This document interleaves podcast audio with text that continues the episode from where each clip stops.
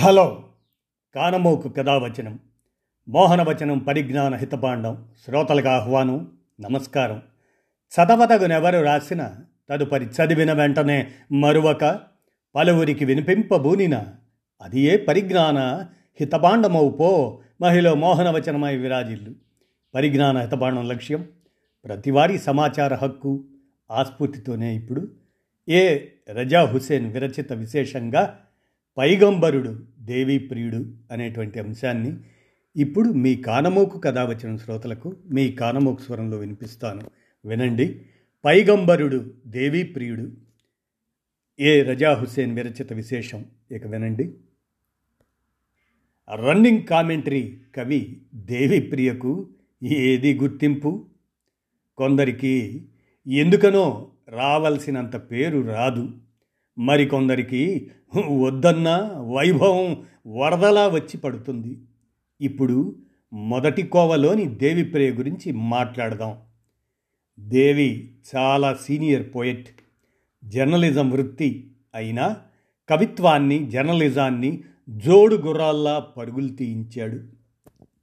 జర్నలిస్టుగా వార్తలు ఎడిట్ చేసిన కవిత్వానికి అడిక్ట్ కావటంతో రన్నింగ్ కామెంటరీ పొట్టి వ్యంగ్య కవిత ఆ విధంగా పుట్టింది ఆయన నుంచి. సమాజాన్ని రాజకీయాల్ని దగ్గరగా పరిశీలించి వ్యాఖ్యానించడానికి దేవి తనకు తానుగా తయారు చేసుకున్న పదునైన అక్షరాయుధమే ఈ రన్నింగ్ కామెంటరీ. కర్రు కాల్చి వాత పెట్టడం వినే ఉంటారుగా? అలాంటిదే. ఇది పత్రికల వాళ్ళు ఏమిచ్చారో లేదో తెలియదు కానీ జనం మాత్రం రన్నింగ్ కామెంటరీకి బ్రహ్మరథం పట్టారు. దేవిప్రియ చెప్పుకోదగ్గ కవిత్వం రాశాడు. సినిమాల్లో పాటలు గట్రా రాశాడు. స్క్రిప్టులు అందించాడు. ఎందుకో గాని ఎక్కడా క్లిక్ కాలేదు. చివరకు నమ్ముకున్న జర్నలిజంలోనే కాలాన్ని లాగించేశారు. దేవి రచించిన గాలి రంగు కవితా సంపుటికి కేంద్ర సాహిత్య అకాడమీ అవార్డు లభించింది. కాబట్టి సరిపోయింది. లేకుంటే దేవి లోపలి పేజీల్లో సింగిల్ కాలంలా ఉండిపోవాల్సి వచ్చేది.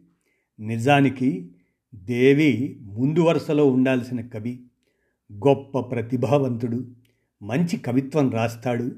అందరిలా కాకుండా తనదైన శైలిలో రాయడం దేవి ప్రత్యేకత. మీకు వీలైతే ఆయన చేప చిలుక చదవండి. గొప్ప అనుభూతికి లోనవుతారు. పైగంబర కవిగా ప్రస్థానం ప్రారంభించిన ఆయన రన్నింగ్ కామెంటరీ కవిగానే ఎక్కువ గుర్తింపు పొందారు. ఎంతగా అంటే రెండు బృహత్ సంకలనాలు వచ్చినంతగా పార్ట్ వన్ పార్ట్ టూగా రన్నింగ్ కామెంటరీ బృహత్ సంకలనాలు వచ్చాయి. రన్నింగ్ కామెంటరీ దేవిప్రియ లోకజ్ఞతకు అద్దం పడతాయి. ఈ పొట్టి పద్యాల్లో ప్రపంచాన్ని మనుషుల్ని ఆయన జల్లెడ పట్టిన వైనం గొప్పగా ఉంటుంది. వర్తమాన విషయాల్ని రోజువారీ వార్తల్ని కవిత్వం చేసిన ఘనత దేవిప్రియది. సమాజంలో జరిగే సంఘటనల్ని ఎప్పటికప్పుడు కలంతో చిత్రీకరించిన అక్షర శిల్పి అతడు. మరి మచ్చుకు వింటారా? వాటర్ సినిమా చివరికి వస్తుందో రాదో కానీ దేశమంతా దాని గొడవే ఇతరత్రా పనులు మాని. షబనా ఆజ్మీతో ఓ మహిళా దర్శకురాలు తీసిన సినిమా ఇది. ఆలు లేదు చూలు లేదు అన్న సామెతల సినిమా తీయకముందే వివాదాలు చుట్టుముట్టాయి. ఓ వర్గం దేశమంతా నిరసన ప్రదర్శనని కూడా నిర్వహించింది. తీరా సినిమా పూర్తయ్యాక సెన్సార్ వారి ఇబ్బందులు తప్పలేదు. మొత్తానికి న్యాయస్థానం జోక్యంతో సినిమా రిలీజ్ అయింది సినిమాలో మాత్రం ఆందోళన పడాల్సిన అంశాలు ఏమీ కనిపించలేదు. మొత్తానికి ఈ గొడవ సినిమా ప్రచారానికి ఉపయోగపడింది కానీ ఆ సినిమా అంత గొప్పగా ఏం ఆడలేదు. అది వేరే సంగతి. అర్ధనగ్న దృశ్యాలకి తెరల మీద రూపాయలు విసిరేసే పురుషవరులే ఈ సంస్కృతి పాపాయిలు. వెండి తెర మీద అర్ధనగ్న దృశ్యాలకున్నంత ఆదరణ మరో దానికి లేదు. ఈ కుహనా సంస్కృతిని ముఖ్యంగా పురుష సంస్కృతిని దేవిప్రియ దుయ్యబట్టిన వైనం ఇది. తెర మీద స్త్రీ అర్ధనగ్న దృశ్యం కనపడగానే వెర్రెత్తిపోయి చిల్లర నాణ్యాలు విసిరే పురుషులకు లోకంలో కొదువేం లేదు. కె రాఘవేంద్రరావు సినిమాలోని ఆరేసుకోబోయి పారేసుకున్న అంటూ తెర మీద జయప్రద చీర ఆరేసుకుంటే చొంగగార్చుకుంటూ తెర చిరిగేట్లు చిల్లర విసిరేసిన మన జనం సంస్కృతిపై దేవిప్రియ వ్యంగ్యబాణం ఇది. పత్రికా స్వాతంత్రం గురించి ఎంత చక్కగా చెప్పారో చూడండి. పత్రికా స్వాతంత్రం అంటే పరమ చులకన దొరలకి కలంకత్తుల మీద కోపం తుప్పు పట్టిన ఒరలకి పత్రికలంటే రాజ్యానికి దాని పాలకులకు ఎప్పుడూ కన్నెర్రే. నిజాల్ని ఓ పట్టాన జీర్ణం చేసుకోలేని పరిస్థితి వారిది. అందుకే తమకు వ్యతిరేకమైన వార్తలు ఏమైనా వస్తే చాలు. ఇక పత్రికకు కష్టాలు మొదలవుతాయి. మొదట ప్రభుత్వ ప్రకటనలు నిలిచిపోతాయి. పత్రిక ఆర్థిక ఇబ్బందులతో సతమతం అవ్వాలా అన్నది వారి ఉద్దేశం. తీరా దాన్ని లెక్క చేయకుండా మొండిగా ఉంటే ఇతరత్రా ఇక్కట్ల పాలు చేసే ప్రయోగాలు మొదలవుతాయి.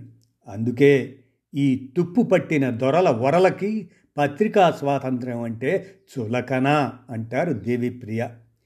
ఇది నిజాయితీ చిత్తశుద్ధి గల పత్రికల స్వేచ్ఛకు మాత్రమే సుమా. శ్రీశ్రీ మరణం సహజంగానే బాధిస్తుంది.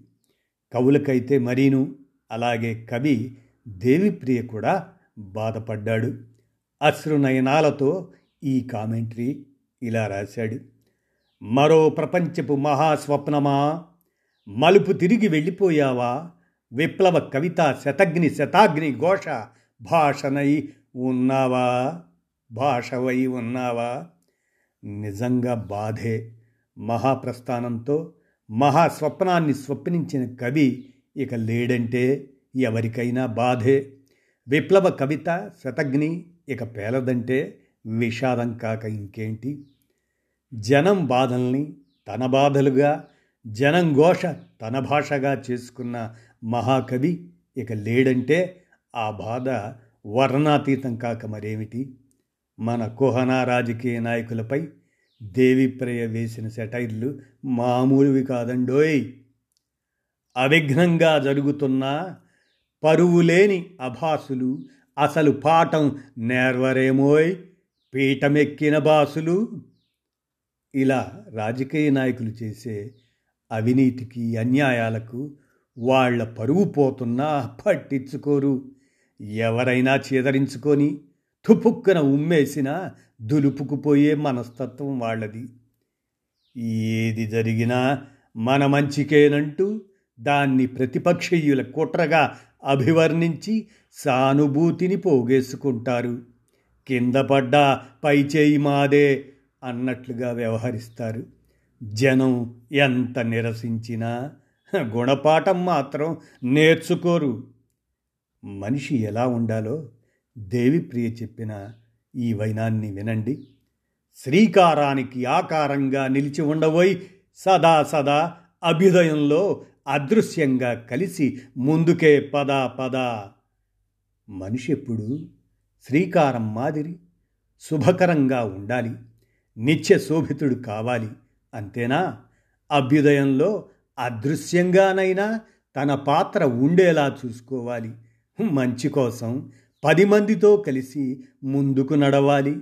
ఎవరు గుర్తించినా గుర్తించకున్నా కవిగా దేవిప్రియ మంచి కవిత్వం రాశారు కాబట్టి సాహితీ లోకం ఇంకా ఆయన్ను గుండెల్లో పెట్టుకుంది.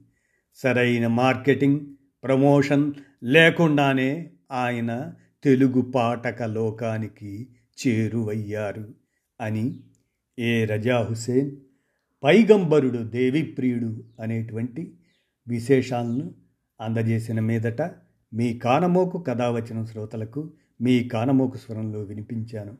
విన్నారుగా. ధన్యవాదాలు.